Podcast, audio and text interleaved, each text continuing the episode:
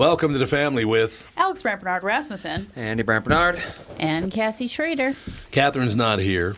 Actually, she's at the window guy over, and today it's absolutely snowing like mad. The window guy. That'll that'll work like a charm. I'm the Vinda Viper. Vinda Viper coming to Viper Windows. Oh my God. Do you remember that, Andy? I do. Ladies and gentlemen, we'll be right back. Unapologetically favored, unapologetically, excuse me, favored, Apologically. unapologetically favored, a woman, a leader, a testimony. Courtney Kittrell, our special guest, right after this with the family. Michael Bryant, Bradshaw and Bryant, what's the latest? Well, basically, we're trying to represent people who have been hurt, then talk to them before they talk to an adjuster. Uh, one of the key points is to make sure you know what your rights are before you start talking to the insurance company and they start asking you questions or they try to settle your case early and cheap. Well, what's interesting to me is, you know, a lot of people have fear of attorneys. It makes them very uncomfortable. They get nervous about it. What should I do? I've known Michael for years and years now, and I would highly recommend you. So that should be good enough for everybody because I don't endorse people who are dirtbags. Well, I, I appreciate that, um, but I guess the key is is people think I'll charge them if I talk to them. Right. So a lot of people call me up. It's like, how much is this going to cost if you call me back? Like, you want me to call you back? How much will that cost? I don't charge people. The only way I get paid is if we recover, um, if we get money from the the other side. And there's a lot of people I talk to that I never get paid for that are just part of giving them advice to make sure they know what they can do and what their rights are. And your record's terrific as well, we should point out. That works. It's been good. It's been good, ladies and It's gentlemen. been good. And how do they contact you? And uh, e- either through our website, which is minnesotapersonalinjury.com, minnesotapersonalinjury.com, or at 800-770-7008. Michael Bryant, Bradshaw, and Bryant. Tom here from my friends at Walser Automotive Group with some exciting news. Walser's rolling out Walser Care on new and most used cars they sell in Minnesota. Well, Walser Care is a powertrain warranty with coverage for 10 years or 150,000 miles. Powertrain coverage is like major medical coverage for your car. Engines, transmissions, all the really expensive stuff is covered. In addition, Walser Care includes 24 hour roadside assistance, lock your keys in your car, run out of gas, you have a flat tire. Guess what? Walser has your back. The best thing about Walser Care, it's free with purchase. That's right, I said free. So, if you're shopping for a new or used Subaru, Honda, Nissan, Mazda, Toyota, Buick, GMC, Chrysler, Jeep, Dodge, Ram, Hyundai, or Chevrolet, see my friends at Walser and get Walser Care for free.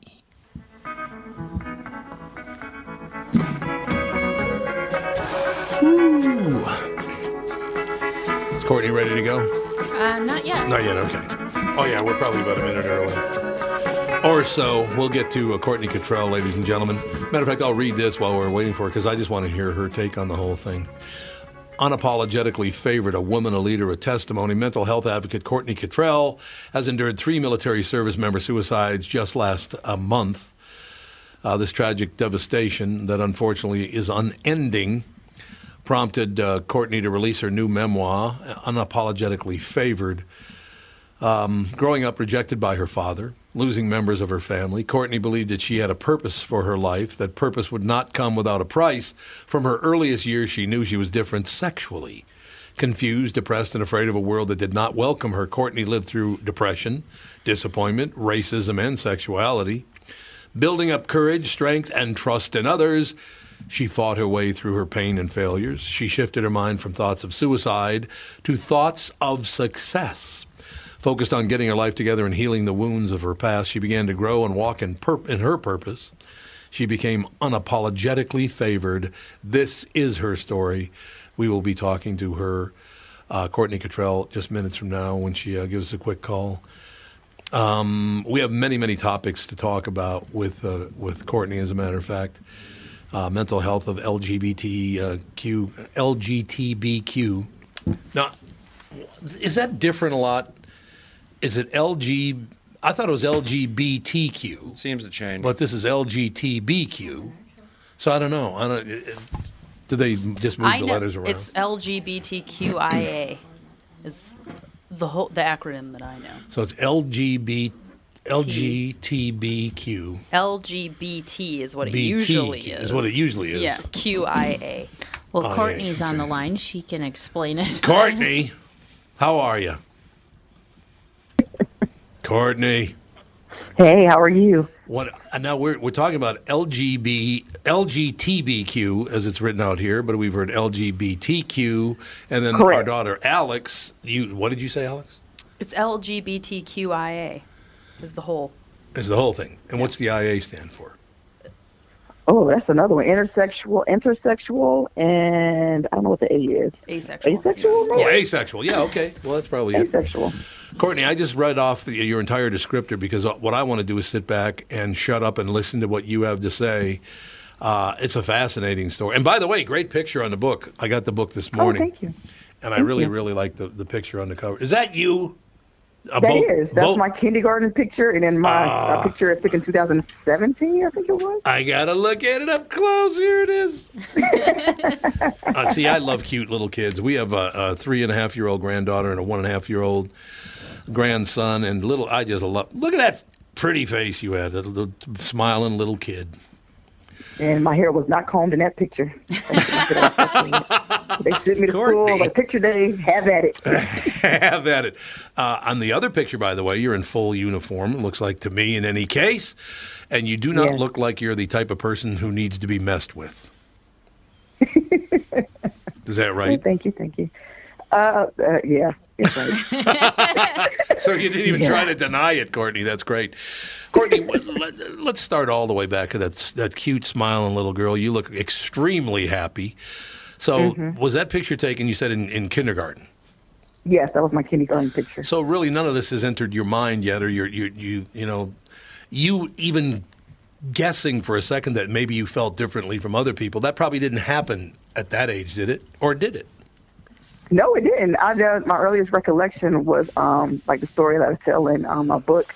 Uh, when I was about seven years old, and I used to go to my great aunt's um, house. She would watch my brother and I after school, and my cousin had the, the Playboy magazines, and I was like, "Ooh, let me see what this is about." Um, but then I also I like uh, looking at like house designs, and I'm still like a house design lover. I love HGTV. Okay. Um, but I would take the my aunt's Good Housekeeping magazines and I would put the Playboy magazine inside the Good Housekeeping magazine and just just looking off like. and I was seven in the second grade. So, So you're yeah. seven years old, and you and and you did you feel that you were attracted to naked women at that point? Is that what you were feeling? I didn't know what it was at that. Oh, I just sure. knew I had a fascination. Like I was just like, oh wow, they're different. Oh, that's what that looks like. Oh, okay. I didn't know what it was. I had no idea.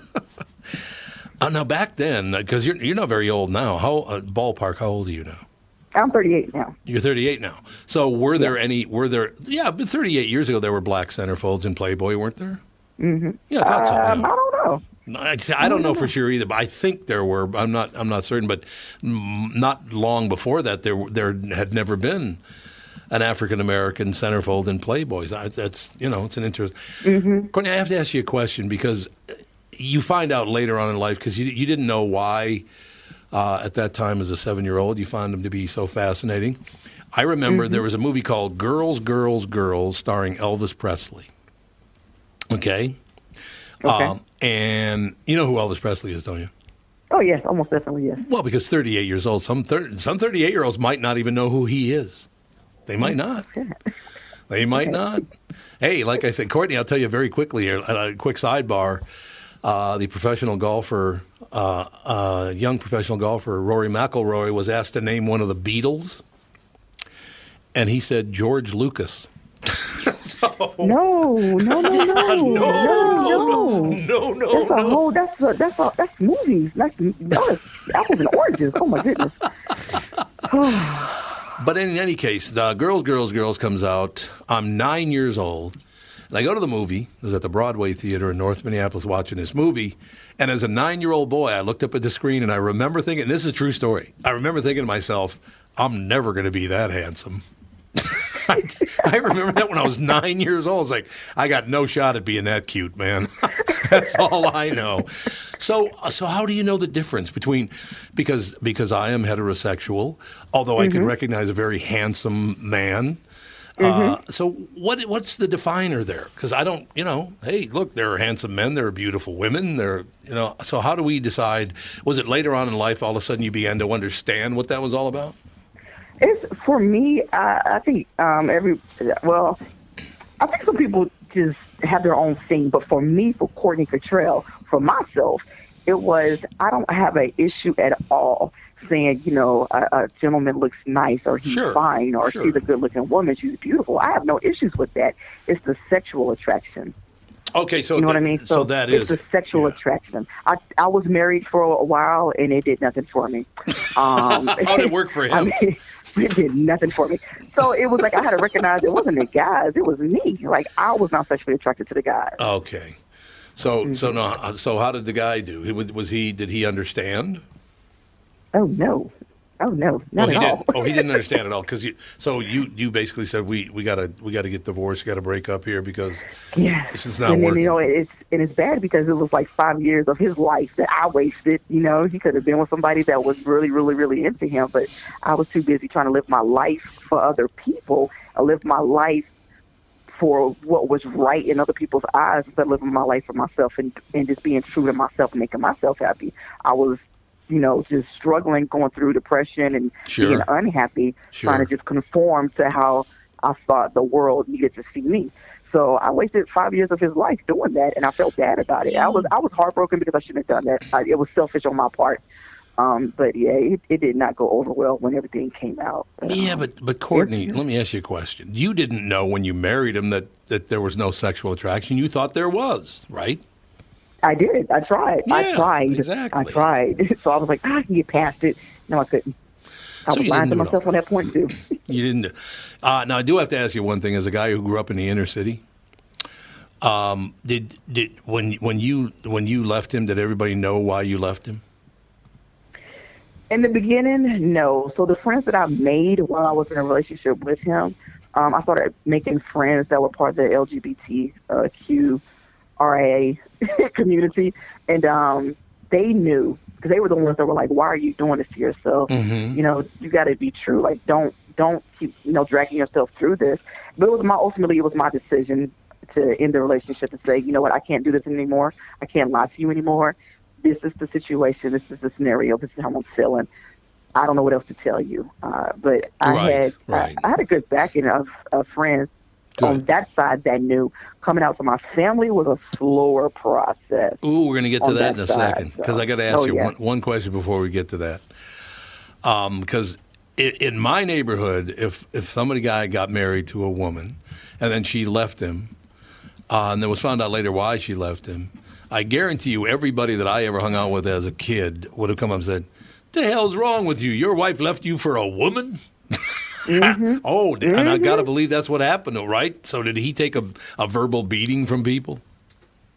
He probably did. Yeah, I, and I and. I know a lot of the times when that happens, the the masculinity level has to feel Sure. shrunken at that point. You know, just just by the sheer nature of it. So when we parted ways, uh, I tried to. I don't. Wounds can't heal if you're always in the presence of that. So I had to separate myself from Mm-hmm. him totally, completely, in order to move forward with my life, and you know, not have any, not really have any regrets, but just you know, not really dwelling on that to the point it drove me crazy. So if he, I'm pretty sure guys being guys probably hassled him or had something smart to say to him about it just because they're like, man, what did you do? You weren't doing your job right, you know, that That's- thing. Um, but it wasn't it. him, it was me. So you know exactly what I'm talking about. Man, what the hell's wrong with you? I can hear him now. exactly. So um, now you okay? So we move on. We we we've separated and divorced. Did you, you actually got divorced, or did you get a, an annulment or something like that? It was a divorce. Got a divorce. Okay, so now Mm-hmm. you're divorced, and how old are you? Uh, and you're a divorced woman. Uh, probably, let me see, uh, 22, 23 maybe? 22, 20. Uh, no, were you in the service at that time? I was. Okay, so so basically, uh, how did you, in your mind, because at that point, you know, we're talking 16 years ago here, right? Some 15, 16 Yes. years ago. If you're in the service, how are you going to go about meeting women? Uh, did, I, uh, how did, how do you go about finding women who are interested in women like you were? So it just happened to like fall in my lap. Of, no, Oh, no okay. pun intended, but it just happened to happen. I, I, had a, I had Courtney. a part time. I had a part time job working at the uh, Mount Trashmore YMCA um, Okay. here here in Virginia Beach, and there was a coworker there, and it was one of those things where I seen her, I saw her, and I was like, oh my goodness, who is this person? I've got to know her.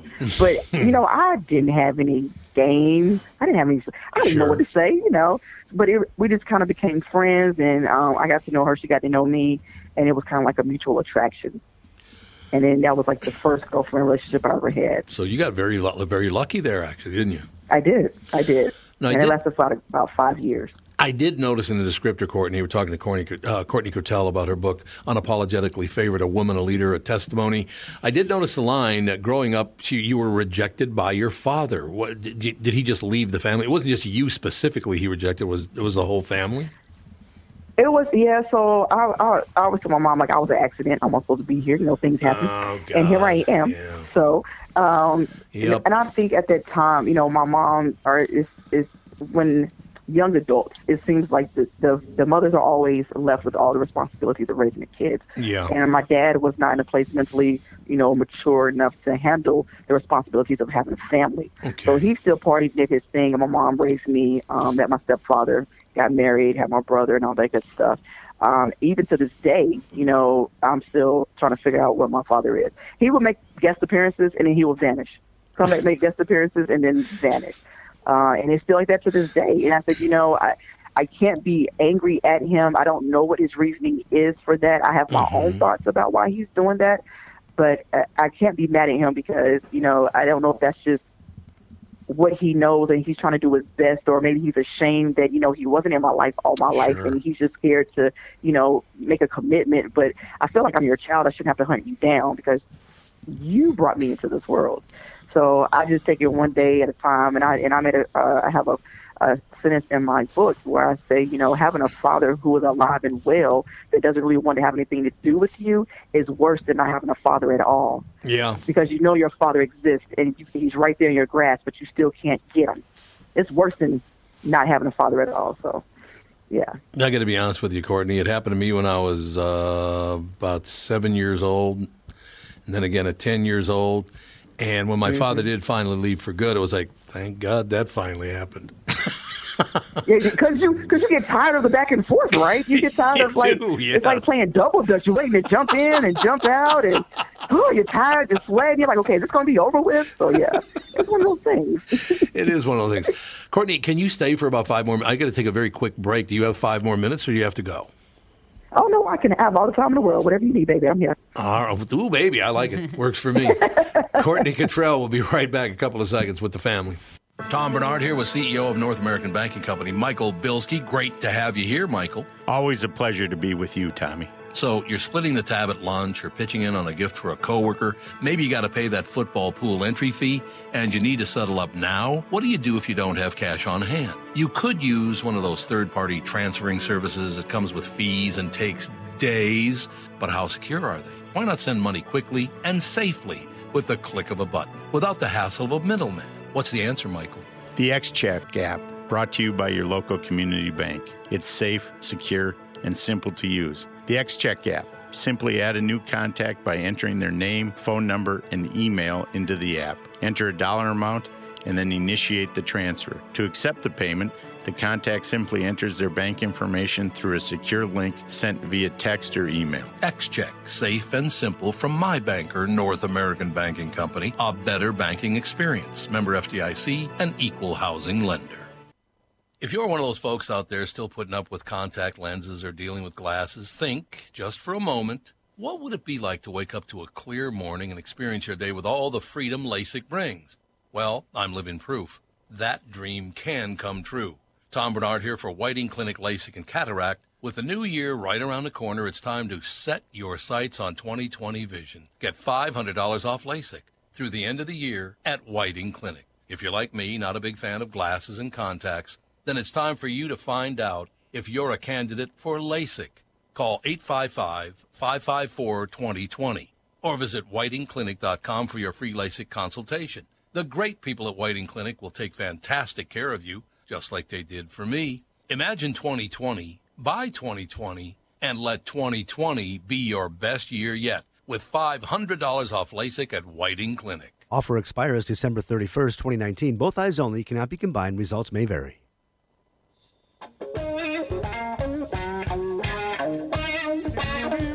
Little Jimmy. You know, he could play the guitar a little bit. Just a little. Just a little. Just a little bit. Jimi Hendrix. I cannot believe that he's been dead 50 years next year. He died in 1970. He'll have been dead for 50 years next September. That's really crazy. That is disgusting, if you ask me. He was 26, wasn't he? 27. He was one of the Oh, yeah, 27. 27 is 27 what it is. He was club. one I of always the forget if 27. it's 26 or 27 or 29. I'm like, what? Uh, Courtney Kittrell, our very Courtney A. Kittrell, I should point out. Courtney A. Kittrell with us, a woman, a leader, a testimony, unapologetically favored.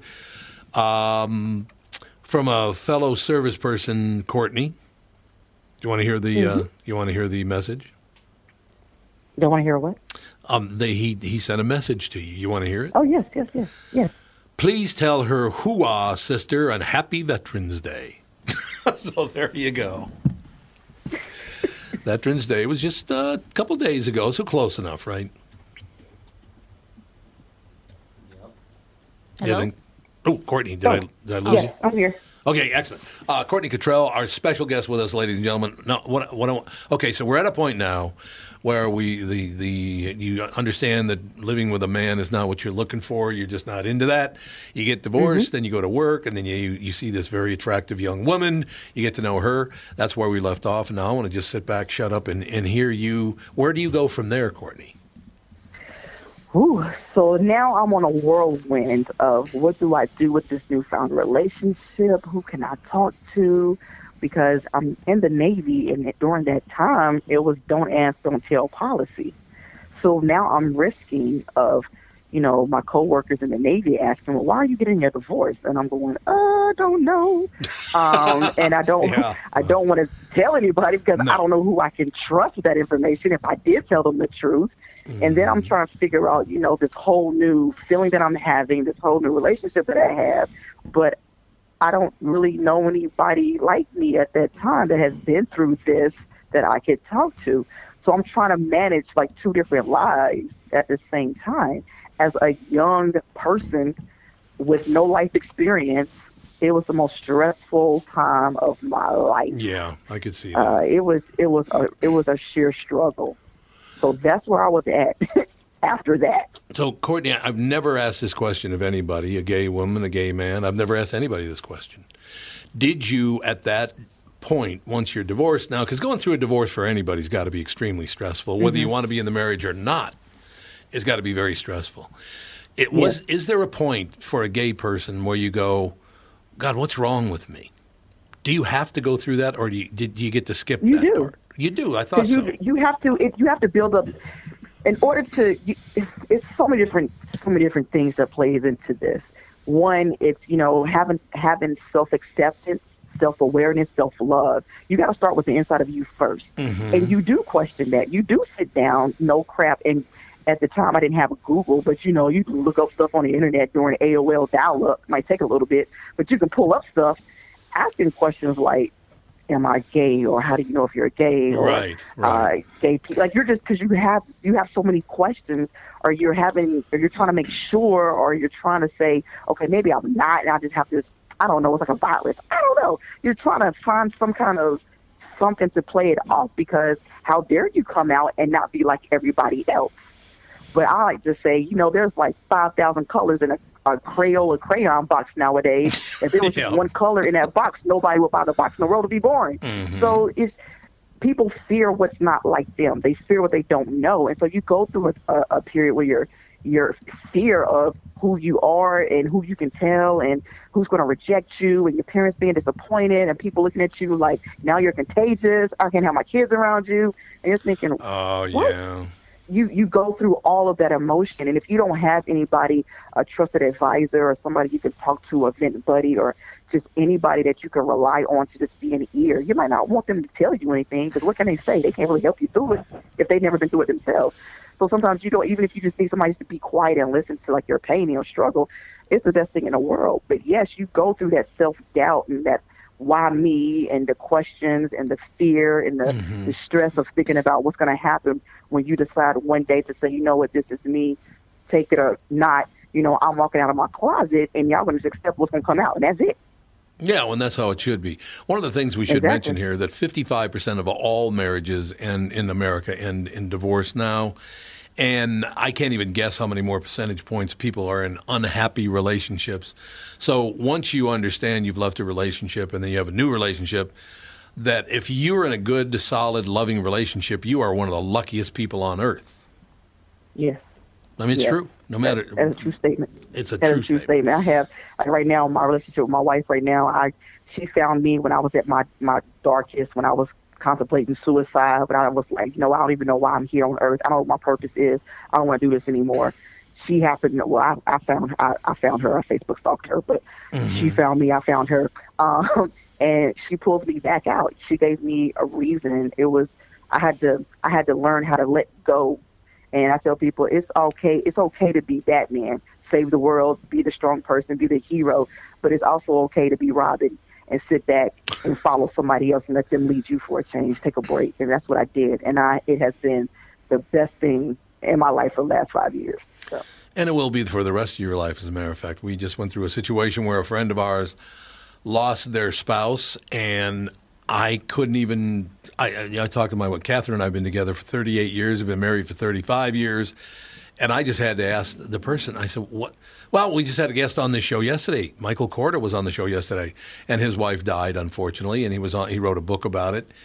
And I mm-hmm. said, when it's all over, when you come home from that from that funeral and the and the you know the the food part of it and the meeting afterward with the friends and everybody wishing you well, they're all gone and you're standing at home by yourself. What does that feel like? And he said, you wouldn't even believe what that feels like.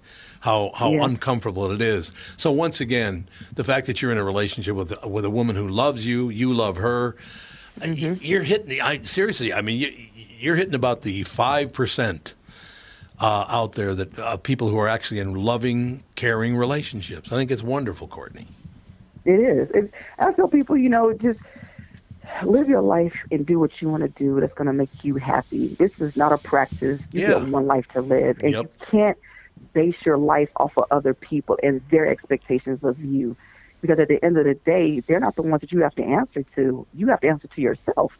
And the number one disappointment you can really have in life is disappointing yourself because you're trying to live up to other people's standards, other people's expectations. So, you know, live life, be who you are, walk in your truth, speak your truth, have confidence in everything you do, and own who you are. If they don't like you, it's okay. People are going to talk regardless. Let them talk. It's okay. That's why we are a free country. People say what they want to say. Just you know, just just love who you are. If you can't love yourself, ain't- nobody's gonna love you either, and you can't love nobody else. So you know, it all starts within each individual, in my opinion. You're very close to your mother. I am. 'Cause it oh man, that's my best friend. It shows a lot that you're very close to your mother. Uh, uh, just by the way you comport yourself, you know, the way you talk, and you tell. You can always tell when somebody's close to their parents, their father, their mother, whatever the situation is. Um, yeah, I, I, I, you know, I guess it's a situation where I've never asked anybody this question before, Courtney. You'll be the 1st one because I don't understand. Um, I, we don't have any gay members in our family, my wife's family, my family either. Um, how do you, God, well, how, I want to ask you this question. I don't even know how to a- ask this question. How do you, how do people?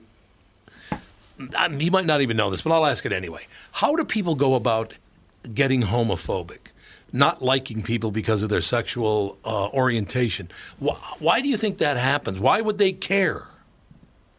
It's fear of the unknown. Oh, okay, all right. fear of the unknown. People that don't understand what's happening, they don't know what's happening. They it's the fight or flight response. Like either you're gonna you know run away from it, or you're just gonna be against it because you don't understand. Okay. You don't know. You don't have. You don't want to sit down and take time to to learn about it because you're scared of it. So that's how I look at it. So I, don't, I just say people are who they are. If they don't like you, that's fine. You want to talk about me? I am a okay, baby, because you don't pay none of my bills. So I'm good with that. But it's, it's people have a fear of what they don't know and what they don't understand. So they tend to shun away from, don't want to have nothing to do with it. So they just brush it off. Okay, so you and your wife, uh, do, you, do you have children? No, I, well, I have a, a, a dog. Oh, what I have. that's nice, Courtney. Oh, I have They a can be dog. just as needy. yeah, they're Oh my goodness! I locked him out of the room, so he's outside sniffing the door right now. It might be a good idea. Do you ever think of maybe uh, in the future having children? Whether adoption or I having have. natural? Um, yes. you gotta. Well, as I don't know, I'm kind of kind of like enjoying traveling and doing everything. No, I understand. And, you know, having a dog. I'm like, who's going to babysit this dog? I got about three babysitters I can call. Mm-hmm. And I said, oh, that's a and that's a dog. Um, but I have thought about having kids one day. Um, we'll see what the future holds. Right now, I'm like trying to, you know, prepare myself for retirement um, in the next two years from the from the Navy, and I'm setting my life up and, you know, starting my life for real, for real. So we'll see what happens in the future. One of the things that I love, Courtney, and, and to kind of close here is you don't, you're not a victim. You don't, uh, even though I'm sure you did feel victimized at certain points by life itself, by other people, by your own thoughts, by your own father. You do not carry that with you. You're a very, very strong person. I really hope that uh, now that Unapologetically Favored is out, you're going to do a lot of TV time and talk to a lot of people because people are going to understand sexual orientation doesn't have anything to do with being a good person or whatever. You're a very good person, Courtney, and it's a ball Well, talking to you. you. I love talking to you. I could do this for hours. I'm right there with you. Courtney, come back. I'd love to have you back as a guest. Oh yes, I'll come back. You just let me know when I'm here. All right, my dear. Well, thank you very much. Courtney Kittrell, K I T T R E L L, unapologetically favored, a woman, a leader, a testimony. Courtney, you're a great guest. You need to do a lot of national TV time and get all over uh, television and radio and everywhere else because I think you'll do a lot of people a lot of good. Thank you so so much. I appreciate it. Thank you. Have a good day, Courtney. You too. Bye. What a sweet woman. Yes. She's the greatest. I, and I, suppose, you know, I suppose at seven years old, you kind of go, "Oh, look how pretty that woman is," and you just don't know. You have no idea. Because You it's know. normal for you. Yeah, because it's normal for you. Mm-hmm. Uh, yeah, like I said, look at this. See, this is not a woman I probably would uh, want to cause trouble with anyway. She looks like she means. She, her and I are the business. same. Yeah, her and I are the same age, and yeah, yeah, she looks like she's got more authority than I do. That's for How sure. cute the little girl she was, though. Yeah, Had this big smile on her face. that's that's got to be Courtney's tough great. being in the military and being gay for men yeah, and women. yeah, I suppose that's probably true. I mean- oh, don't ask, don't tell. That wasn't that long ago, actually. Yeah, Which you is know. so weird. Don't ask, don't tell. Don't talk about your private parts. well, I mean, and especially women in the military. I mean, they. Yeah, that's a different deal anyway. Yeah, I mean, you're amongst men, and you know, you you feel out of your element to begin with, and to constantly be harassed, Yeah. and then to be a gay on top of that, I couldn't. Oh, You just did a country thing like there's A no gay? tomorrow. A gay. a gay. Being a gay. He's a gay. Gay. I love that. Yeah, but yeah, props to her for putting a book out and just spilling spilling her guts on how she went, you know, what she went through, and and um, I give a lot of kudos to people like that that uh, have the the guts to do that. Well, I remember in the that series, um, the assassination of Gianni Versace. Yes. There was, um, they showed some parts about a man in the military that was gay, and he was hmm. like pretty high up in the military, and then ended up just completely dropping out because he was like couldn't keep the secret any longer, and there was all this stuff, and they were handing out like pamphlets about gayness and all this stuff, like. Which Like is it's a- just so like it's a disease. Yeah, it's so weird. Well, they used to think it was a disease. I Yeah. know. That's- They'd try and you know, ungay you. They said, "Look, there's a gay." no, not really. No, I, I Courtney think. used the term a gay once. Yeah, she so- did. She absolutely did. Who? Courtney. Courtney Oh, Kittrell. yeah. Yeah, so Our guest did. No, she uh, she needs to get all over make such a television. big deal about that. No, I think. Well, look, unless you want to be offended, you're not going to make a deal, a big deal out of that. Pretty People much. right now just want to be hurt and want to be victimized and want to be offended. I don't know why. Why do you want to be unhappy? What is? What do you guys think the upside is? You're The media tells them that 30, and being 20 angry means that they are correct. that they oh that they're right. If you're mad, you're correct. Or if you're a victim, you have purpose. Yep. They have Victims are also always correct. Well, and something that I just will never understand about the whole thing is like I'll use Donald Trump as an example.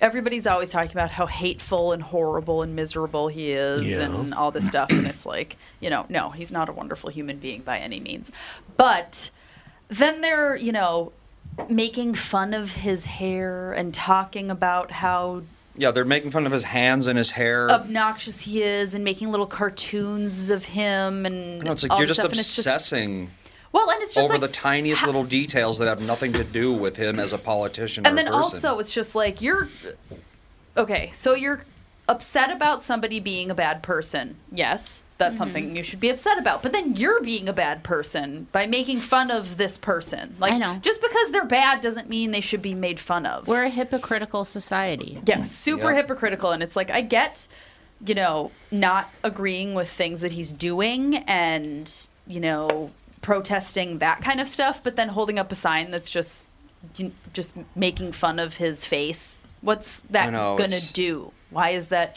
something that you think you should do We got to get going. We'll be right back. Another couple of special guests coming up right after this with the family. Tom here for Sabre Plumbing, Heating, and Air Conditioning. Right now, Sabre and Bryant are teaming up to offer 0% financing for 36 months when you buy a new Bryant furnace. This is the perfect time to replace your old furnace with a new trouble-free, energy-efficient furnace from Sabre. And when you buy Bryant equipment, you're getting one of the most trusted names in the industry. This 0% offer is available for a limited time. Call Sabre Plumbing, Heating, and Air Conditioning to find out more, and please tell them that Tom sent you. Sabre and Bryant, whatever it takes. It's Tom, and I'm thrilled to let you know that for a very limited time, the Ultimate Weight Loss Program powered by Nutrimost is having an early holiday sale. Well, you'll receive 20 to 30% off the cost of the program. Shed those unwanted pounds and look great before the holidays get here. Lose 20 pounds or more, consumer guaranteed. See website for details, ultimatewl.com. Ultimate's plan is unlike any other weight loss program out there, with over 1 million pounds lost to date, and clients like me will tell you that this is a weight loss program that works. This plan is customized for each individual person, and the Ultimate Weight Loss staff will be there for you every step of the way. They helped me change my life, and they can help you too. Start to live your healthiest life and schedule an immediate consultation in their new Edina location or Plymouth with expanded hours. And look great for the holidays. Sale ends Saturday, November 9th. Call now and save.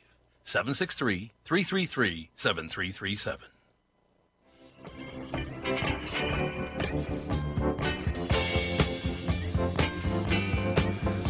What a song. I love the O'Jays anyway. Fraggle Rock. Fraggle Rock. Uh, every single time Yeah. every single time Speaking of They come up with Fraggle Rock, Fraggle Rock, really? I have never seen Dave so giddy at Wizard World. He uh, did the panel for Steve Whitmire, who's the voice of uh, Kermit the Frog. Oh yeah. And he also did some stuff with Fraggle Rock. And I'm like, I went up to Steve. I'm like, I am such a Fraggle Rock fan. And he's like, Really? I don't hear a lot of people liking Fraggle Rock. No, no one talks about. It was vastly overshadowed by the rest of the Muppet Well, stuff. probably because it originally aired on HBO. And that was a pre- Fraggle Rock did? Yes. Oh, I didn't know Uh, that. yeah. Yeah. that wasn't a good decision. That's I think that's why a lot of people haven't heard of Fraggle That's Rock so- because of that. I mean, in the '90s was HBO the way it is now, Uh, or it- '80s, I guess, because it Fraggle was- Rock is from '83. Wow. if you had HBO, which I did, everyone thought, "Ooh, you must have money or something," because it was like a premium cable thing to have. Oh, well, and was it also just like constantly filled with like 90% violence and nudity like it is today? Yeah, Well, yeah, yeah. So then it's a weird choice to put a children's show but they on did. HBO. But see, like in the mornings, HBO specifically kind of geared their stuff towards children, Oh, and it was in the evening that. that's when they had more of oh. the sultry type now of stuff HBO is going basically just 24 hour porn. Yeah. yeah. 1977. I was the first guy that I know of that had HBO, but it was called Home Box Office. Then. Yep. Was. Do you yeah. remember the the uh, the promo that they would have coming in for Oh, yeah, it HBO? into, like, yeah. It was like going through like Yes. show the globe, and then it would fly down through the city, and Yep. then it would go through somebody's window right to the TV. Oh, That's it. So brings- futuristic. that brings back some memories. It does indeed, and I'll never forget. Said I, I like people were saying, "Wait a minute, You can watch movies at your house, Mm-hmm. like on television with commercials. I said, no, there aren't no commercials. What? I know. They just did not understand it at all. What what I was doing. I still don't understand the concept of boy, our our guests aren't on, are they? No, not oh, yet. Oh, okay. Just want to make sure we're not just talking over them the whole time. Just burning up all their time. Yeah, the exactly. concept of 80s pay-per-view.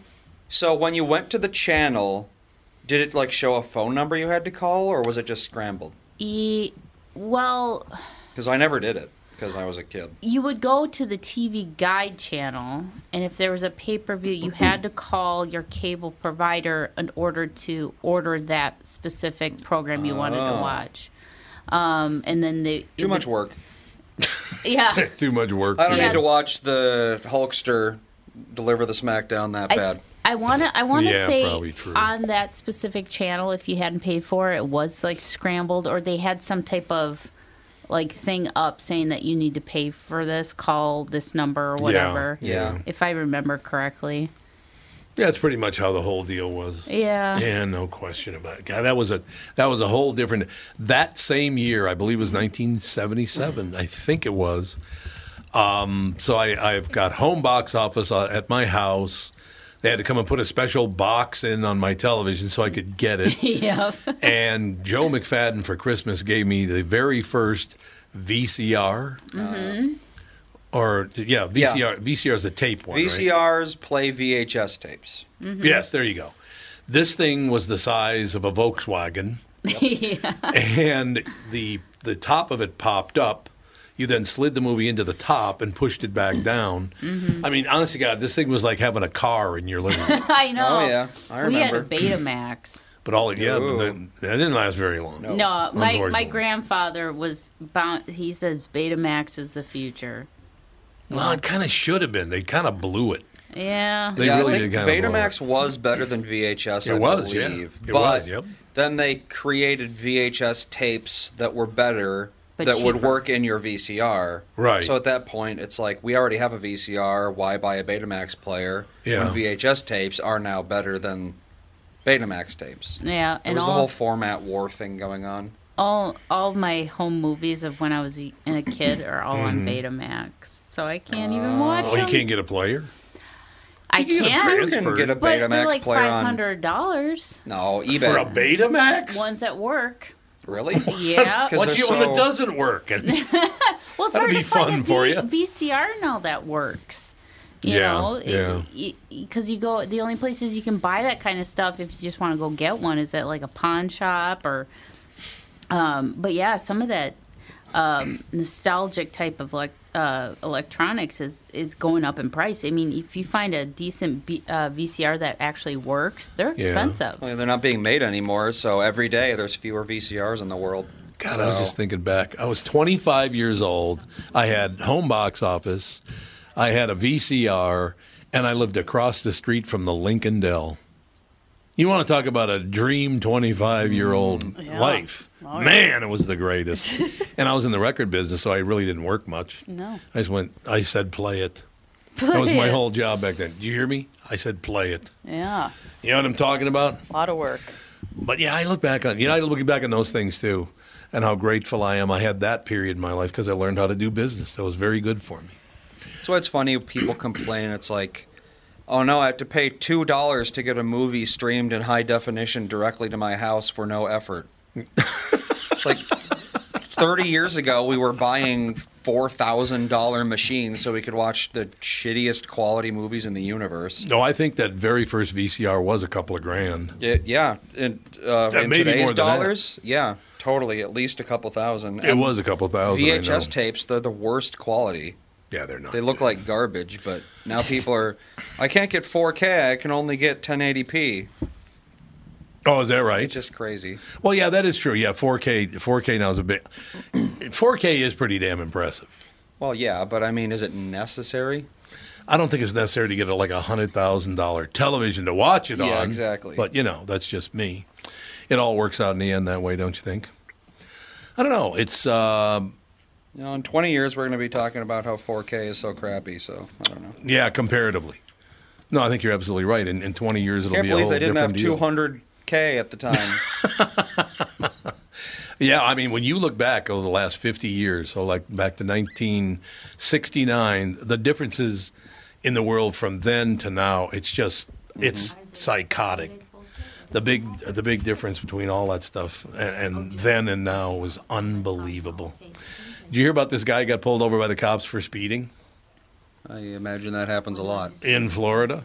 I imagine that. Ooh, he's got a happens black eye. I wonder what caused that. A Florida man caught driving recklessly told police he needed to get home in a hurry because he was cheating on his wife. That's according to an arrest affidavit naming John Earl Picard, 52, who Tarpon Springs police say was driving 90 miles an hour in a 55 mile an hour zone on Route 19 on Sunday. In addition to the marital infidelity, Picard uh, spontaneously admitted to paying $50 for a crack rock found in a baggie in his t shirt pocket. Oh. The affidavit reads Per Newsweek, he was booked into the Pinellas County Jail on misdemeanor reckless driving and felony drug possession, posted $2,250 bond. No word if his wife picked him up or not because it became public knowledge that he was cheating on her and that's why he was speeding. Probably not. We have Eddie on the line. Eddie Levert? Eddie. Yeah. How you doing, Eddie? What's, what's going on, man? I got to tell you something, Eddie. There's, um, there's not going to mean anything to you, but to me, in 1977, I was working at W8. Ooh, what is that noise? Oh God, yeah, take that off there, Eddie. That's nope, that's not going to do it. Are those on? Uh, It's the it's the plug-in cord. Yeah. The cord is messed up. Sorry, Eddie. Oh, okay, that's good. They're good. Thanks, Eddie. Better?